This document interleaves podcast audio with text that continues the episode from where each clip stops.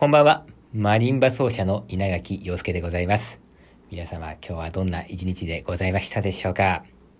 えー、そしてですね、昨日のラジオは聞いていただけましたか？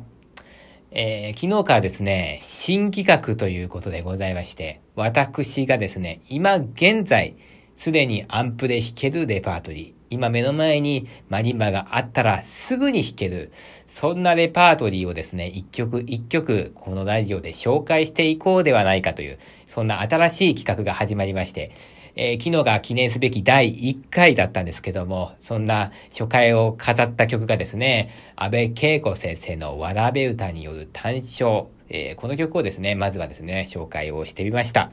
えー、昨日のようにですね、まあ、曲の、ちょっとした解説であったりとか、私のちょっとしたこう、好きなポイントであったりとか、そんなことをですね、話しながらですね、えー、一曲一曲私のレパートリー紹介していけたらいいかなというふうに思っております。えー、昨日なんかはね、なかなかうまく話せたんじゃないかなと。ね、話題もですね、もう、あの、いろんな、えー、ところに振りましたし、えー、内容もですね、なかなかちょっと濃い内容だったと思いますしね。売り声の実演なんていうのもやっちゃいましてね。初めてですね、自分のラジオを聞いて自分で笑ったりなんかしまして、えー、なかなか稲垣陽介も面白いな、なんてね、思って、なんかもう、ちょっと、あのー、なんでしょうか、風に調子に乗ってたんですよ。で、これはいいぞと思って、よっしゃーと思って、後から聞き直してみたらね、間違えてるんですよね。飽きないっていう応答をしたんですけど、飽きないを押さないって言ってんですよ。本当に幼い間違いで。このダジャレもですね、幼いですけどもね。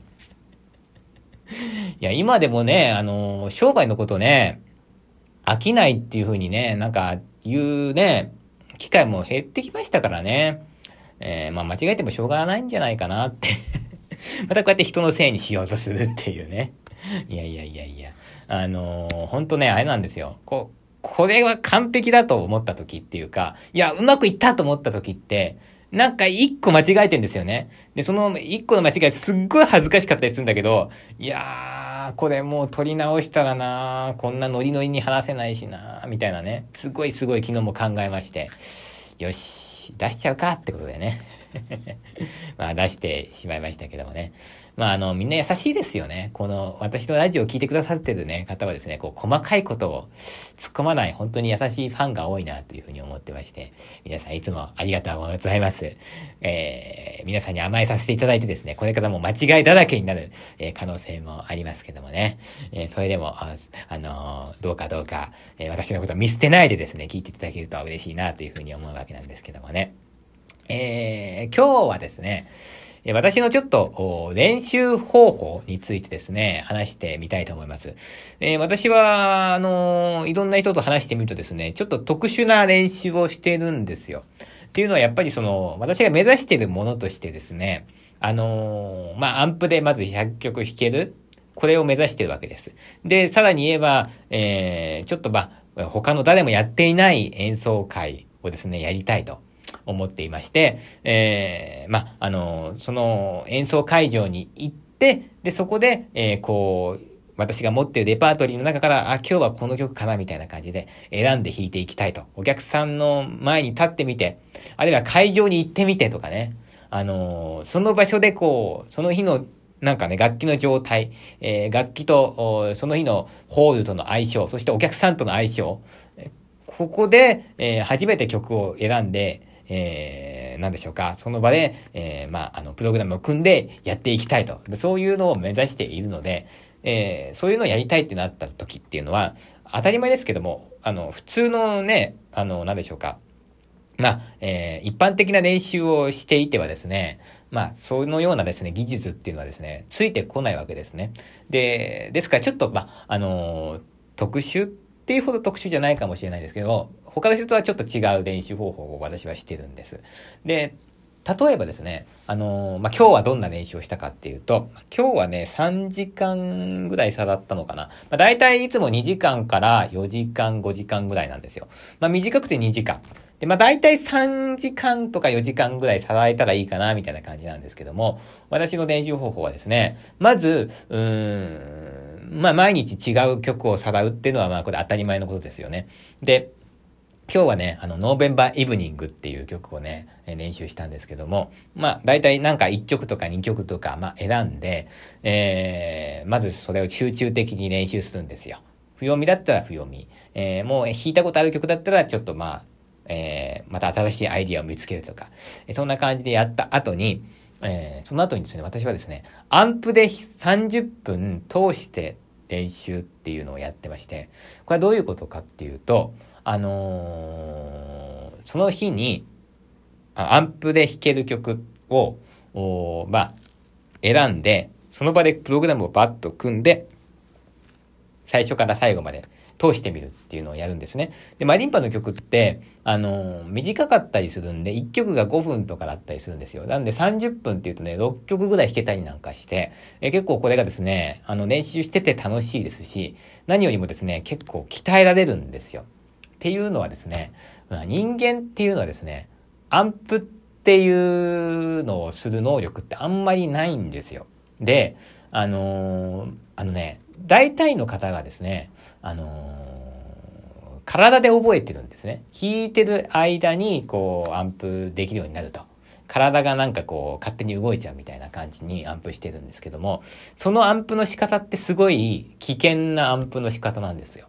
で、まあ、それでね、あの、いけるのって多分ね、20曲ぐらいまでなんですよ。20曲超えてくるとですね、それだとですね、もう、あの、追いつかなくなるわけです。で、どうすればいいかっていうと、頭を使うわけなんですよ。で、頭の、まあ、あの、まあ、こ、まあ、大げさなこと言ってしまえば、頭の構造を変えないとですね、20曲以上って人間の脳みそに入んないんですよ。で、私は、まあ、そうですね、4年、5年ぐらい前から、その構造をですね、変える努力を、まあしてるんですけど、それはどういう努力なのかっていうのはちょっと企業秘密なんで言いません 言いませんけど、そういう努力をね、してるんです。で、なんですけど、それでもやっぱり、あの、アンプで弾くってね、あの、想定外のミスが起きるわけですよ。で、そのミスに関しては、あの、初めて本番で想定外のミスが起きました。じゃあ、遅いわけですね。なんで、それをまず練習の時に体験しておこうということで、例えば今日だったら6曲ぐらい弾いたのかな？アンプで通して6曲ぐらい、7曲、6曲かな ?6 曲ぐらい弾いたんですけど、えー、そうした時に当然、え、こんなとこでこんな間違いするんだとか、もちろん頑張って覚えてるんですよ。覚えてんだけど、あのー、間違えるわけですよ。で、間違えた時に、絶対に止まらないようにしてるんですよ。練習なんだけどね。練習なんだけど、絶対に6曲通すっても、何が何でも、どんなことがあっても通すっていう風にしてて、ね、あの、私、アンプの能力ってね、もちろんその完璧に弾けるっていう能力も必要だと思うんですけども、今ね、ちょっとマネットがカチャカチャっと落ちましたね。これはお化けじゃないですからね。アンプの能力っていうのは、完璧に弾ける能力も必要なんだけども、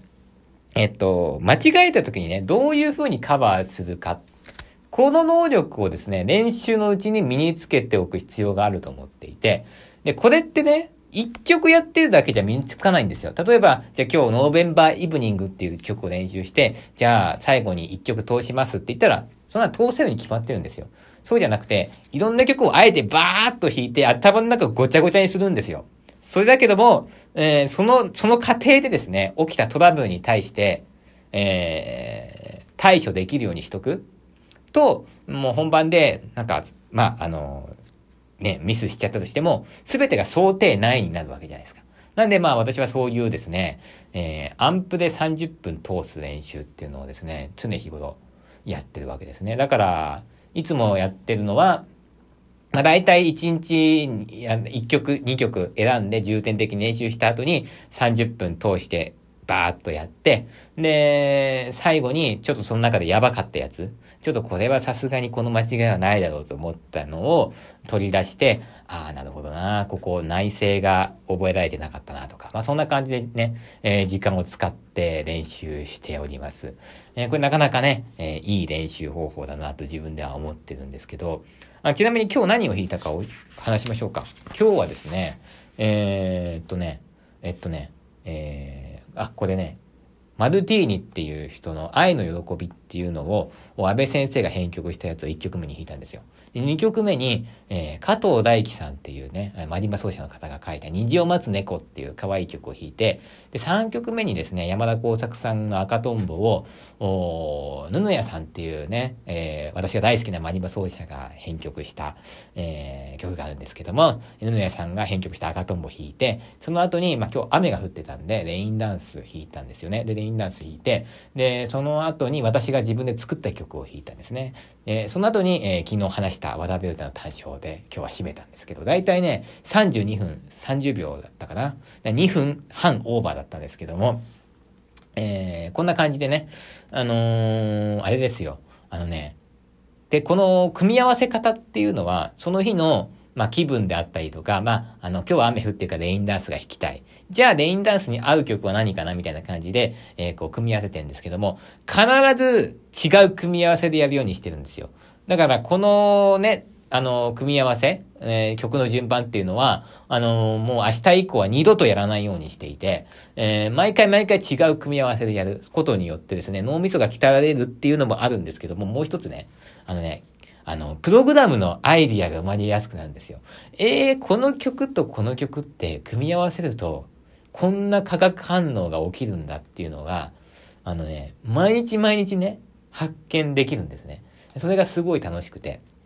必ずこの練習をやるときは、まあ、大体毎日この練習やってるんですけども、おあのー、プログラム、えー、弾く曲、弾く順番は、絶対に、え、同じようにはしないっていうのはですね、自分で決めてやってることですね。えー、そんな感じで工夫をして、稲垣陽介は毎日頑張っておりますのでね、えー、まあ、皆さんも頑張っていらっしゃると思いますけども、おお互い頑張りましょうということと、えもしよろしければ、私にお仕事くださいということで、